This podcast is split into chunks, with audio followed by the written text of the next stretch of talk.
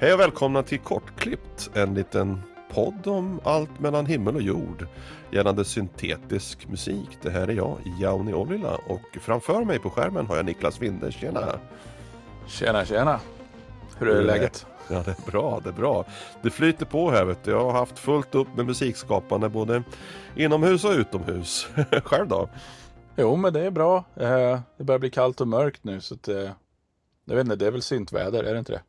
Jo, det är det absolut. Det är ju, ju mörkare det blir framåt hösten, desto mer inspiration känner jag att jag får. Mm, man är mer, man är mer liksom benägen att sitta inomhus för syntarna och göra musik. Liksom. Så att ja, jag tycker det är trevligt när det blir mörkt och ruskigt. Då har man en anledning att vara inomhus. ja, jag har alltid varit lite sådär att, att jag skiter i vilket väder det är. Jag sitter gärna med syntarna oavsett. Eller rättare sagt, eftersom jag prokrastinerar och har så mycket prestationsångest när det gäller musiken så, så brukar jag skylla på vädret och sitta ute. Men blir jag sugen så går jag ner till syntarna ändå. ja, men det är bra. Det, det, det, är ju som att gå ner i hösten när man kliver ner i din studio. Det finns inte mycket ljus ut från utsidan där. nej, nej, det gör det inte. Det, och det är ju med flit eftersom det är en hemmabio också så att man ska kunna kolla på film. Mm, mm. Ostört. Men du har lite nya skojiga musikäventyr på gång. Absolut, flera stycken faktiskt. Jag har ju en gammal release som heter uh, Things That Remain uh, med, med, mitt projekt Burg.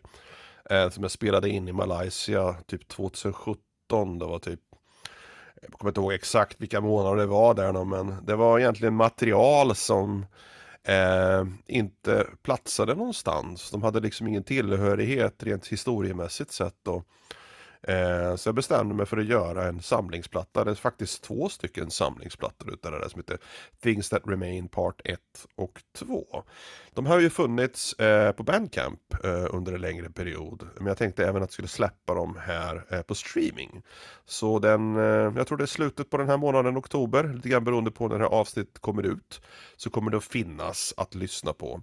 Jag tycker det är ganska intressant för några av de här är ju sådana här live improvisationssessioner. Så mycket av det materialet är ju egentligen utan något mål. Jag har suttit ner med något instrument och bara latchat fram och lekt fram lite fraser och sånt där då. Eh, och jag tror att den har en viss liksom, låtarna hör ihop på något sätt för att alla är skapade ur samma kreativa bubbla så att säga. Så att det finns liksom en liten röd tråd där så.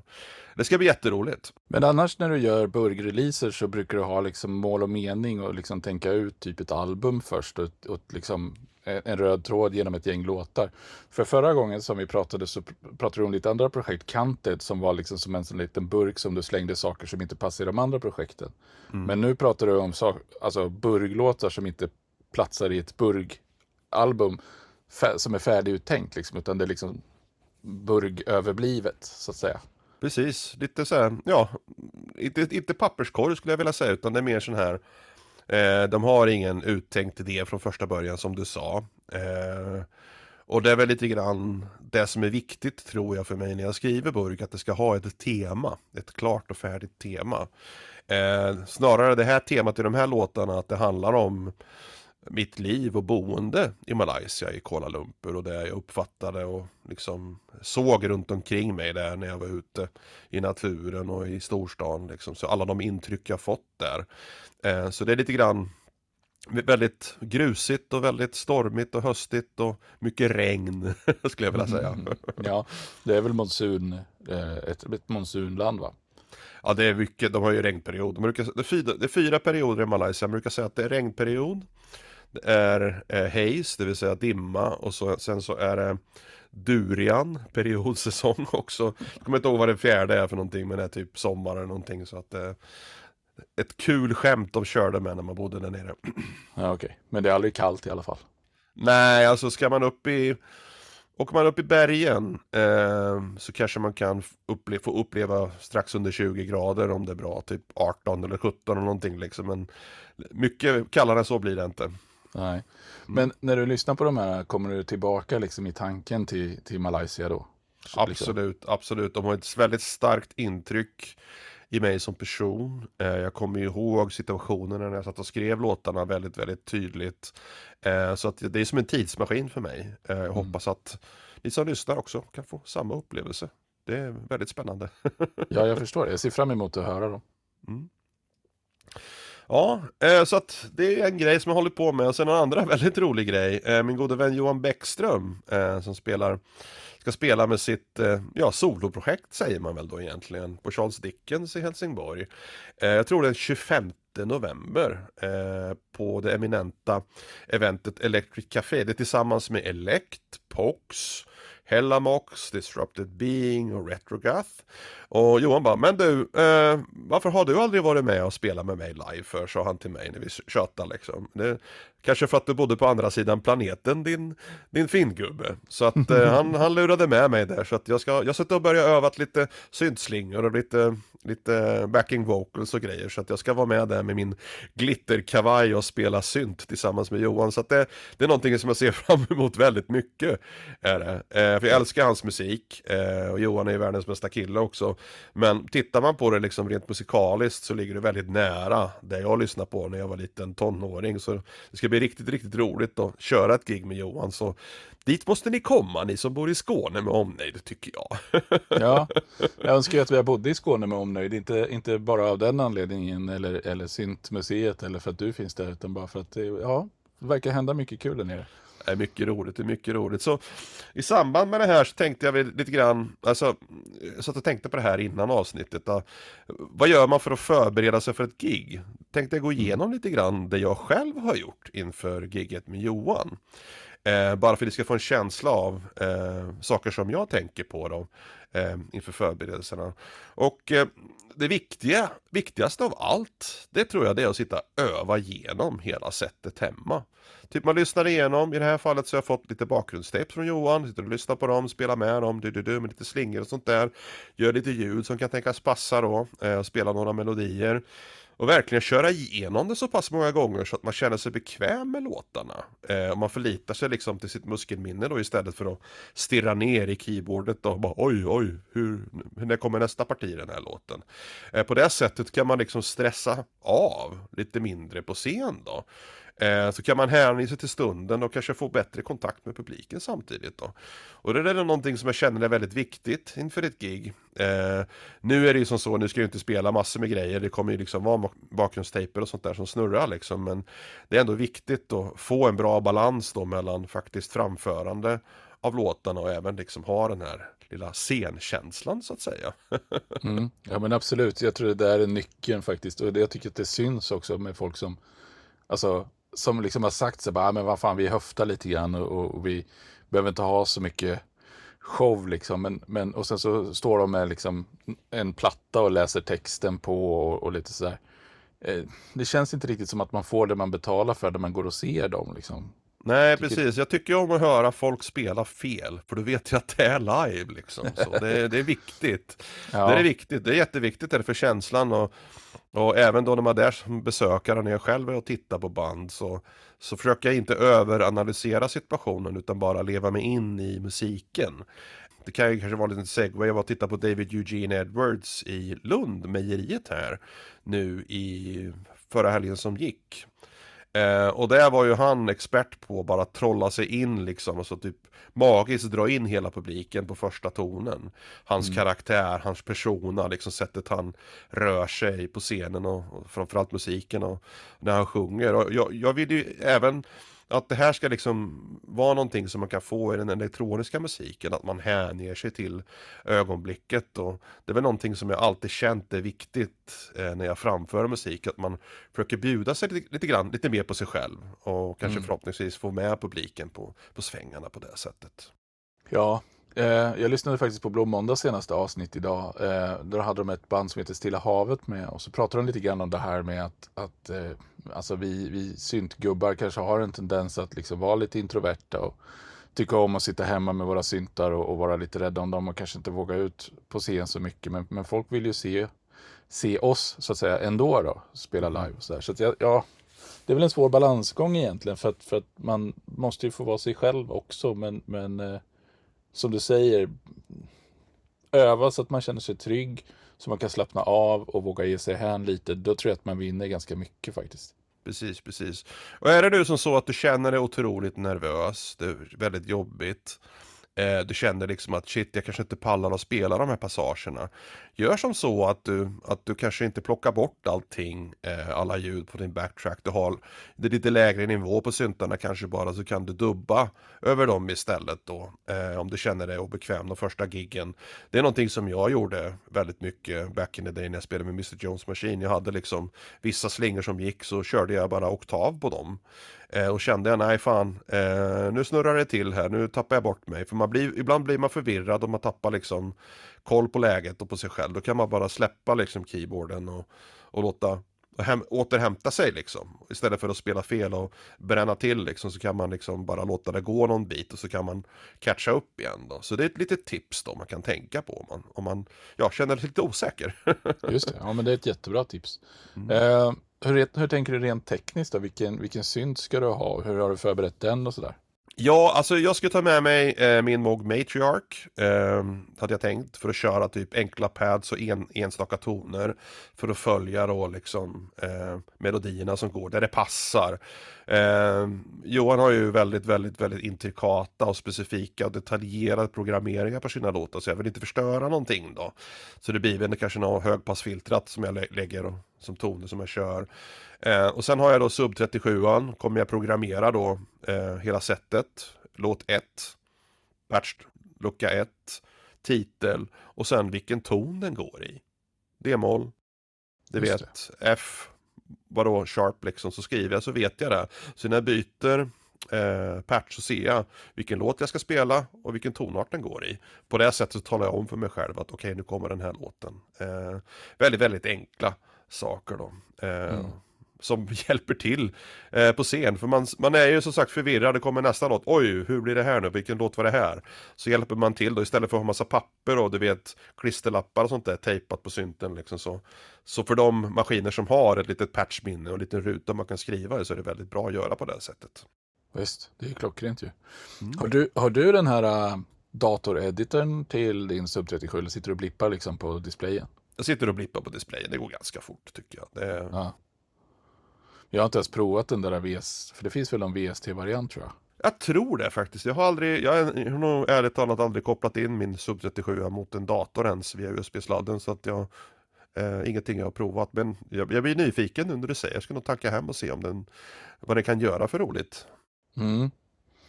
Ja, precis. Jag är inte något större fan av att hålla på och programmera filtersvep och sånt där i DAVen. Liksom, för det, jag har provat det några gånger, men det blir så jäkla dött och så svårt att få exakt. Jag tycker det är mycket roligare att spela in det för hand. Liksom, att, att man lägger liksom en slinga i synten och skickar midi till den och så när man spelar in den så vrider man på allting liksom live under låten. Och då har man ju fått arrangera färdigt först då.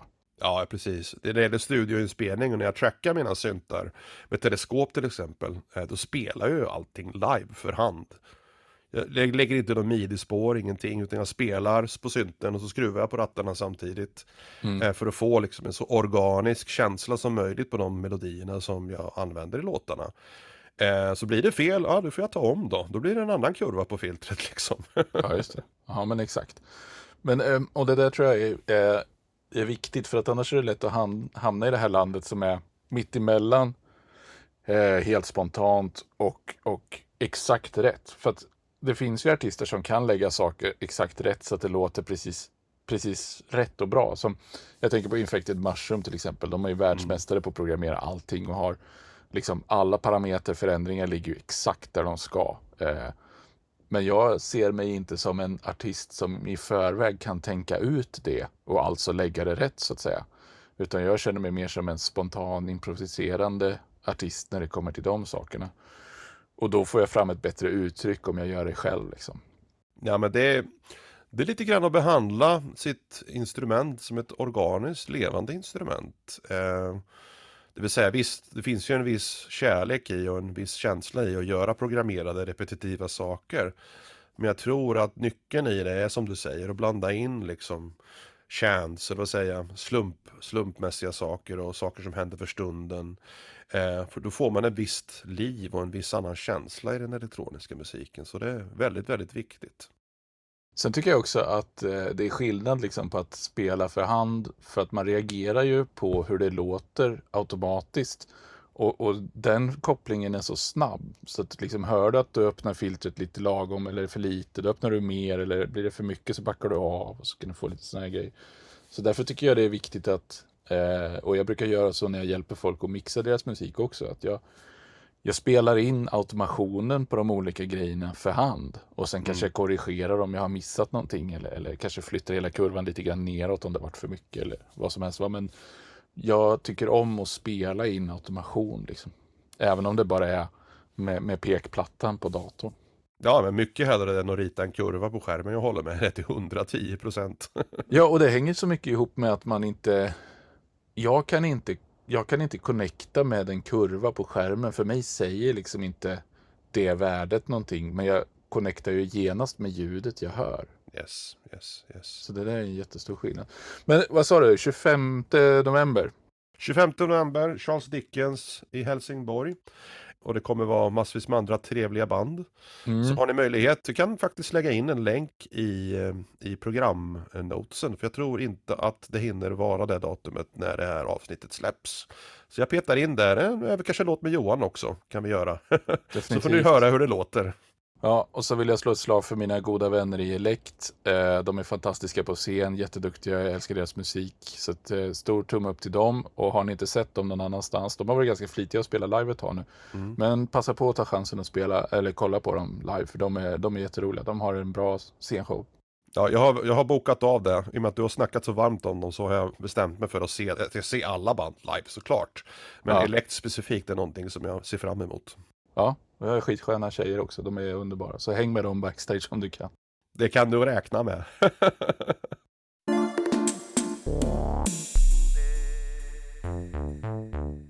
Ja men du Niklas, när vi snackar om det här med liksom organiska ljud och sånt där och få liksom gamla syntar och bli skeva så du har väl hållit på finurlat lite grann i din källare vad jag vet. Kan du inte berätta lite grann om det?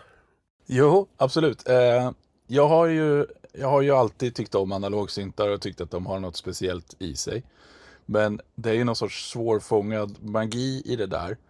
Och jag har funderat ganska mycket på vad det kan vara och hur det funkar och varför och sådär. Och jag är ju ingen, ingen eh, elingenjör så att jag begriper mig liksom inte på riktigt hur kretsarna funkar och sånt där. Men, men jag är ju programmerare i grunden och, och tycker om att tänka på hur, hur saker och ting hänger ihop. Och sen här för några år sedan när, när eh, den nya Profit 5 kom så satte de ju dit en vintage-ratt på den. Just det, just det. Mm. Och då började jag fundera lite grann på vad en sån ratt kan tänkas göra. Och de, de avslöjade ju lite själva då i liksom att ratten påverkar så att oscillatorerna stämmer ur sig lite, lite grann. Eh, men inte bara det, eh, utan också att eh, envelopperna liksom är lite olika. För man ska ju komma ihåg då att en, en analogsynt har ju alltså ett Ja, den har egentligen en monosynt för varje ton du ska kunna spela. Så en Prophet 5 har fem röstkort med eh, två oscillatorer, ett filter, två envelopper, en VCA och så vidare på varje röstkort. Eh, och en Prophet 10 har ju liksom tio då. Men det är ju inte riktigt sant kanske alla gånger för, för att eh, det blir ju väldigt mycket kretsar som man måste ha. Så att har du liksom två envelopper på varje röst så blir det ju liksom alla de kretsarna för det på varje röstkort. Så då har man ju liksom eh, försökt kapa ner det och kanske ha en CPU istället som sköter envelopper och LFO och sånt där. Ja, Medan signalkedjan får vara helt analog. Så jag har faktiskt gjort ett litet experiment. För i Bitwig då så finns det en sån här modul eller alltså en, modal, en modular synt-area där man liksom kan bygga upp syntar själv. Och, och det finns en för effekter och en för mininoter och sådana grejer. Så det är ganska, ganska kraftfullt. Så att jag har suttit och labbat lite grann med... Först har jag byggt en väldigt naiv, eh, vanlig eh, vanlig analogsynt med en oscillator, lågpassfilter, två envelopper och, och that's it liksom. Mm, mm. Och sen har jag satt mig och försökt få skeva till de här lite grann. För att i Bitwig då så kan man, den är polyfonisk den här modularian. Så den kan spela ganska många toner samtidigt. Du kan köra unison och du kan köra olika sådana saker. Och genom ett litet trick då så lyckades jag ha en liten sequencer som stegar fram för varje röst du spelar och modulerar in i den här griden då som det kallas. Eh, så på det sättet så har jag kunnat få de här rösterna att vara lite, lite olika. För den här vintage-ratten på Profit 5 då, den gör ju att rösterna skiljer lite åt eh, i synten. Så att de här olika röstkorten som är så välkalibrerade från början och liksom ligger exakt likadant och låter exakt likadant. Vintage-ratten gör så att de är lite sinsemellan olika. Då. Så att om du tar liksom, om du, om du spelar samma ton så, så kan rösterna allokeras liksom runt, runt, runt. Så att det första rösten spelar första gången du spelar tonen, andra gången spelar andra rösten, tredje, fjärde, femte och så vidare. Så det går liksom runt i en cirkel och det finns olika så här röstallokeringsalgoritmer då, men den enklaste är ju bara runt i en cirkel. Mm. Eh, så då om du spelar upprepat på samma ton så kommer du höra att, att det är inte exakt samma ton och saker och ting skiljer lite, lite grann. Och det har jag försökt implementera nu i den här Bitwig-griden då. Eh, så vi, vi kan väl börja med att lyssna på den helt naiva eh, grundläggande synten med inga konstigheter alls. Alright, det är superspännande. Kör! Ja.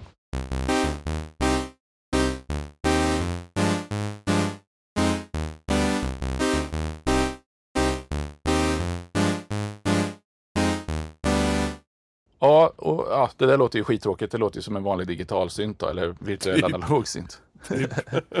och eh, ja, du ska ju ha stort tack förresten som har bidragit med de här midi-filerna. För det påverkar ju mycket liksom hur man spelar och, och känslan i det. Så det är skitsnyggt. Så här är ett enkelt brassljud med en enkel synt. Inget konstigt med det. Och sen har jag kopplat ihop då den här eh, röstnumret kan man säga egentligen då med att liksom skeva till olika parametrar. Och jag tror att jag är uppe i dryga 20 parametrar eller något sånt där som jag påverkar. Har du ett makro du styr de här parametrarna med eller går, in, går du in och individuellt justerar dem? Eh, det är ett makro så att jag har som en vintage-ratt som liksom går från noll till max då och då, och då har jag valt liksom att max det är så här mycket mm. på varje parameter. Men, men man kan styra varje parameter individuellt också. Då. All right, all right. Um, så vi kan ju lyssna på hur det låter om man vrider på alldeles för mycket. Ja.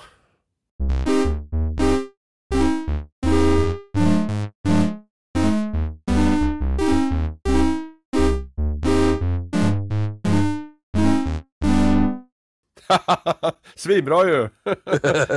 ja, och det där låter ju som en, en, eh, en synt som behöver in på verkstaden för den är inte frisk. Alltså. typ. Jag har aldrig kunnat gissa att det var digitalsynt kan jag säga. Nej, så jag, styr, jag styr grundtonen på varje oscillator, alltså grundfrekvensen. Sen styr jag trackingen, så att även om du har fått grundtonen rätt så kanske eh, två oktaver upp är lite skevt. Sen styr jag filterfrekvensen, jag styr filterresonansen, jag styr pulsbredden, jag styr lite saturation som jag byggt in lite här och där i kretsen. Mm. Jag styr ehm, eh, mixervolymer, jag styr filtertracking eh, och vad är det mer? Ja, det är några stycken till då. Så det, det är därför det blir så väldigt, väldigt skevt. Liksom. Eh, värt att nämna också, nu vet inte jag hur bra modellerad den här oscillatorn i Bitwigs grid är. Men om, om, man, om man tittar på en naiv implementation av en digital sågtandsoscillator så kan man ju bara säga att den ska räkna från noll till max på en viss tid. Då får du en ramp liksom. Ja, Eller från max till noll. Ja. Eh, men då får du en väldigt rät linje utan några som helst artefakter. Du får en ideal, vad ska man säga, sågtand. Och eh, när du bygger analoga kretsar så är det inte säkert att du lyckas få till den här riktigt räta linjen. Om du tittar på sågtanden som kommer ut ur en minimum till exempel så är den inte rak. Och det beror liksom på hur komponenterna funkar. Och likadant så kan det finnas lite så här små övertonsblupp vid liksom den raka linjen i sågtanden. Så för att emulera det nu då så har jag lagt in lite saturation precis efter sågtanden för att liksom få, få till den känslan i, i den. Eh, sen om det är en bra metod för att emulera analog ljud, jag, jag, vet inte, men i alla fall. Och dessutom så en, en analog oscillator brukar ofta ha en kärna som bygger på en liten krets som, som skapar en vågform. Och sen har man våg, alltså wave shapers efteråt som, som kokar de andra vågformerna. Så det har jag gjort nu också. Så, så att jag har tagit den här äh, saturerade äh, eh, sågtanden och sen har jag satt en komparator på den så att under ett visst värde så kommer det ut noll ur den och över ett annat värde, eller över det värdet så kommer det ut ett. Och på det viset, alltså max och min då, så du får ju liksom en fyrkant av det. Eh, Och det där påverkas ju lite av kurvaturen på, på sågtanden så att när den saturation-kretsen ändras så flyttar sig fyrkanten lite grann och så lever det lite. Lite grann som en instabil oscillator egentligen har du emulerat kan man säga. Ja, exakt. En lite så här mm. oförutsägbar grej då. Och likadant Precis. triangeln. Då gör jag så här att jag vänder upp och ner på sågtanden efter halva. Så att den går liksom upp och ner så här.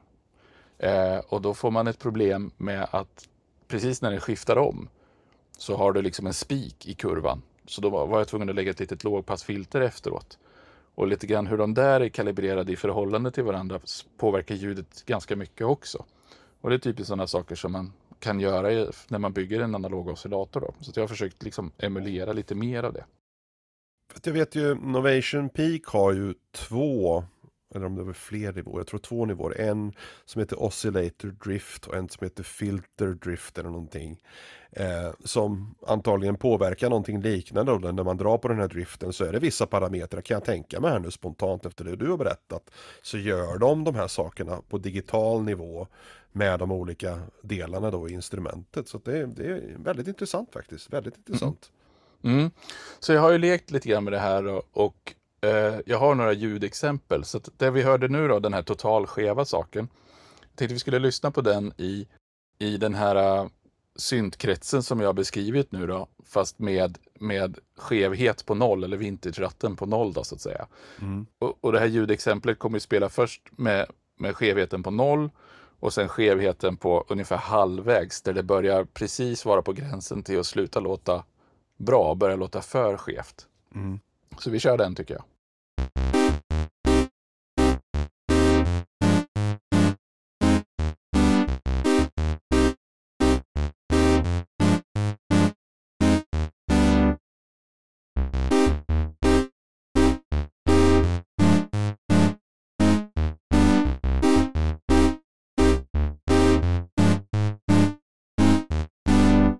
Ja, och här hörs det ju inte så mycket skevhet egentligen, utan det är mer, man känner det mer än man hör det tror jag.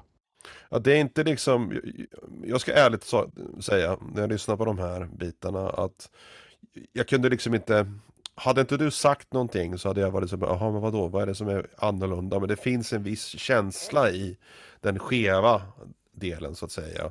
Nu, nu är det väl fel att säga ordet värme då igen, men det är någonting som händer, en rörelse i det som jag inte kände fanns på den första.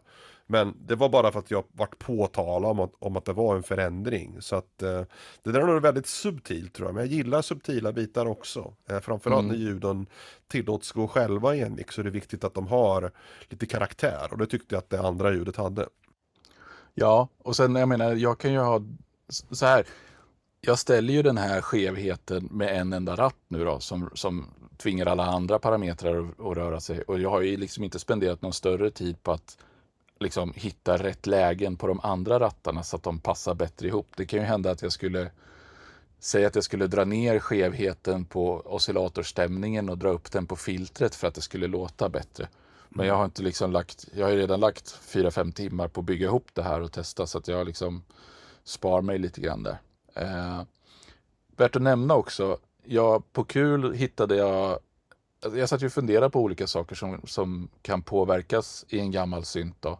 Och bland annat så har jag gjort envelopperna lite grann då, så att vissa eh, röster kommer ha lite längre tider på alla envelopper. Bara lite sådär. Men sen kom jag på så här att eh, förr i tiden så hade man ganska trötta processorer som skannade tangentbordet och talade om för rösterna vad de skulle spela för ton. Så då tänkte jag så här, ja men tänk om en röst blir lite fördröjd då och inte spelar omedelbart. Eh, och jag tror att det hörs ganska tydligt i det superskeva exemplet att tajmingen är total off. ja, verkligen. Både timing och pitch är helt, helt åt skogen. Men i det här lite mer subtila då så är tajmingen bara lite, lite, lite. Och det kanske rör sig om, inte vet jag, ett par millisekunder typ. Men det, det hörs eller känns. Hur många, hur många röster har du använt? Eh, kan du, kunde du ställa in typ 4, 5, 6, 7, 8 på ja. de här exemplen vi lyssnar på? Precis. Um, I griden så kan man tala om hur många röster som är max. Mm. Och så kommer den liksom att sno av sig själv. Och sen så den här sekvensen jag använder för att välja skevhet per röst så att säga. där satte jag sex steg då och sex Mm. röster i griden. Men det går ju att öka, jag kan ju lika gärna ha tolv. Ja, ja. Nej, men jag tror det är väldigt intressant just när man pratar analogsyntar och sånt där när man kör typ sex rösters maskiner eller framförallt fem rösters maskiner. Voice-stealingen som händer när man spelar typ trio, triader är ju väldigt speciell på en Prophet 5 om man jämför med kanske en, en Juno 106. Eh, De beter Mm. sig på helt olika sätt på grund av den, den, den rösten som saknas. Och vissa typer av sätt som man spelar på då kan jag tänka mig även påverka då skevheten på ett positivt sätt i en vintagemaskin. När man, ja, man kanske spelar fyra toners eh, ackord eller någonting och den femte liksom blir den första alltid på nästa runda så kan det bli roliga artefakter och grejer som blir extra skevt då. Eh, Ja. så att jag tror det kan vara intressant, eh, inte intressant, jag vill, I want to rephrase, eller börja om där. Eh, det är inte intressant utan det är mer liksom en, en beräknande grej att ha färre antal röster när man försöker återskapa vintage-ljud på grund av hur rösterna beter sig när de är typ få, typ 5, 6 eller kanske 8 på sin höjd. Mm. Ja, och, och jag har tänkt lite grann på det där, för att när jag, när jag kollade på syntar förr i tiden så, så tänkte jag så här bara, "Jaha, men sex röster, då kan du spela sex toner samtidigt, men jag har ju liksom, hur många fingrar har man? Man har ju, man har ju tio fingrar, du kan ju aldrig någonsin spela tolv toner samtidigt, så mer än tio är ju helt onödigt. Men eh, om du har en lång release-tid på ett ljud så kommer ju inte rösten vara ledig förrän release-tiden är slut. Annars kommer den ju att stjälas. Liksom. Och det där glömmer man gärna. Det gör man väldigt fort faktiskt. Så det är det som är roligt också med olika speltekniker. Eh, framförallt tycker jag det är extra roligt när man spelar på parafoniska syntar. När man kan använda det till sin fördel. Eh, det vill säga, Mm. man släpper inte upp tangenterna, man triggar inte om enveloperna. Liksom. Det blir väldigt roliga, ja, intressanta spelsätt. En annan typ av dynamik liksom. Så, eh, så Mm. det, det är väldigt roligt. Ja, men det blir ett lite så annat sätt att så använda synten på. Mm. Eh, jag har ett ljudexempel till då som eh, du skickade som heter, den första heter ju Brass, den här heter Keys och det är ett annat typ av ljud. Så då har jag dels rattat in ett annat ljud i synten och så, så kör jag den först med noll skevhet och sen med hyfsat lagom skevhet. Eh, vi kör den.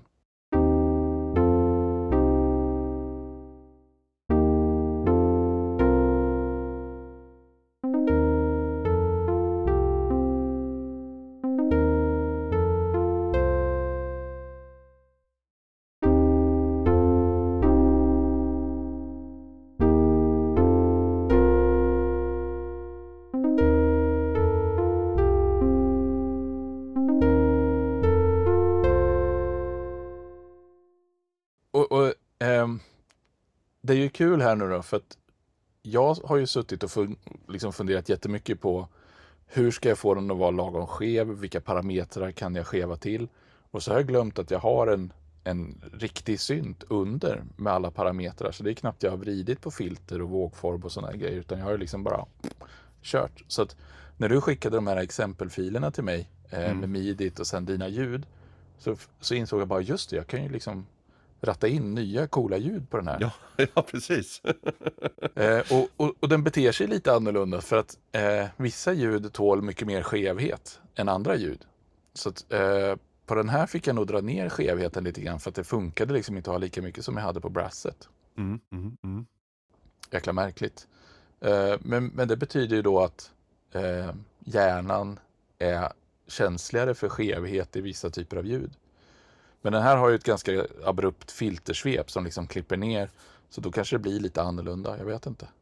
Jag tycker det är coolt ändå för att Alltså Nu vet jag ju inte jag om det här är någonting som används Speciellt mycket. Jag vet att Rekorg i sin Polysix så har de någon sån här analogratt man kan dra på i deras VST.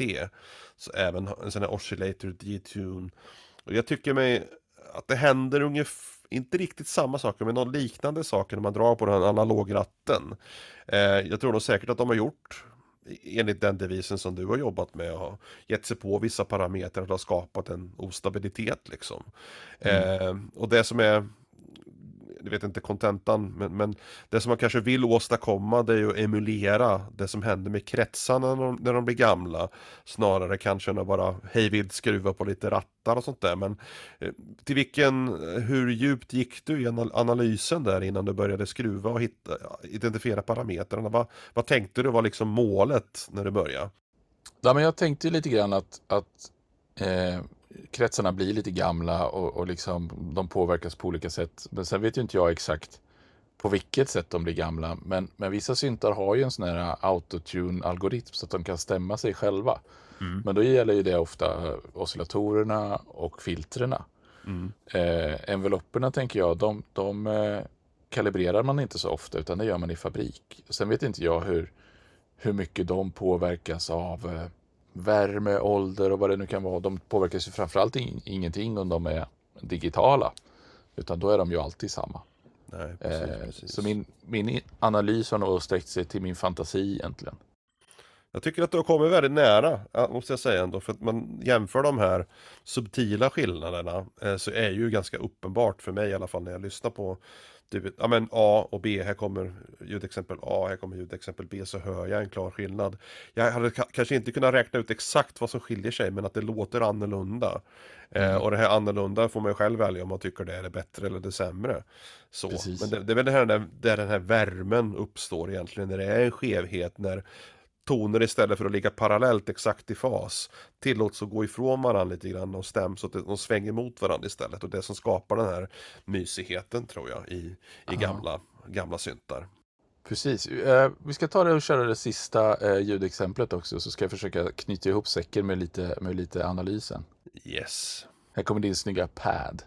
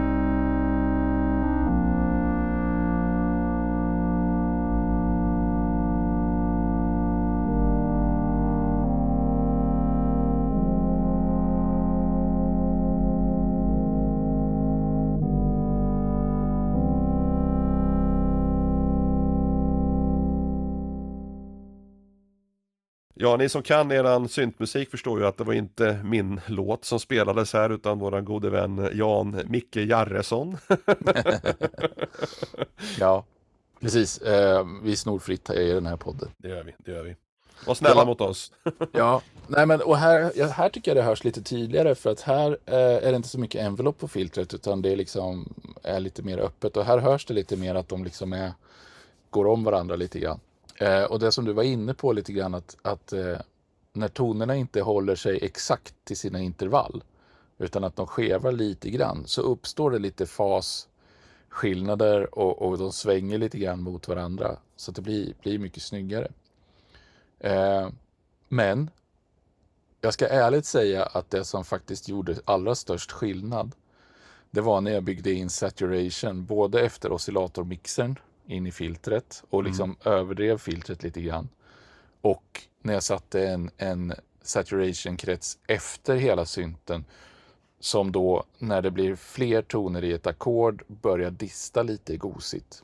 Mm, eh, mm. Det är det som gör den allra största skillnaden. Så man får lite, lite brum på lite fler toner. Då blir det fetare av sig självt liksom. Det ser ni, det är det jag alltid har sagt. Kom ihåg att driva över mixen så mycket som möjligt. Det, det är mm. då det händer mysiga saker. ja men precis, var där och smaka på det röda lite grann. Det, mm. det skadar inte. Absolut. Så eh, summa summarum då. Eh, om ni har Bitvig som DAV så får ni jättegärna ladda ner den här patchen. Jag kommer lägga upp den. Eh, jag kommer också lägga upp en bild så kan man eh, kanske kopiera den i någon annan virtuell eh, modularsynt om man har det. Tyvärr så går det inte att exportera VST från det som man bygger i Bitwig. Så eh, det hade ju varit bäst. Men om ni gillar de här ljuden så skaffa Bitwig då. ja, jag, jag tycker det ska, man, det ska man göra i alla fall. Nej, och sen kommer vi lägga upp exempelljuden som högupplösta filer som man kan ladda ner också. Mm, underbart. Mm.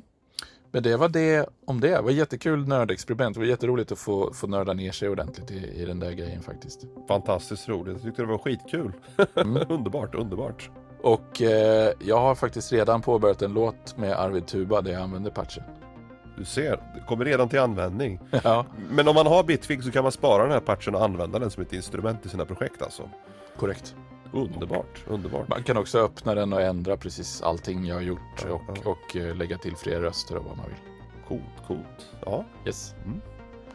Ja, men det var väl allt för den här gången.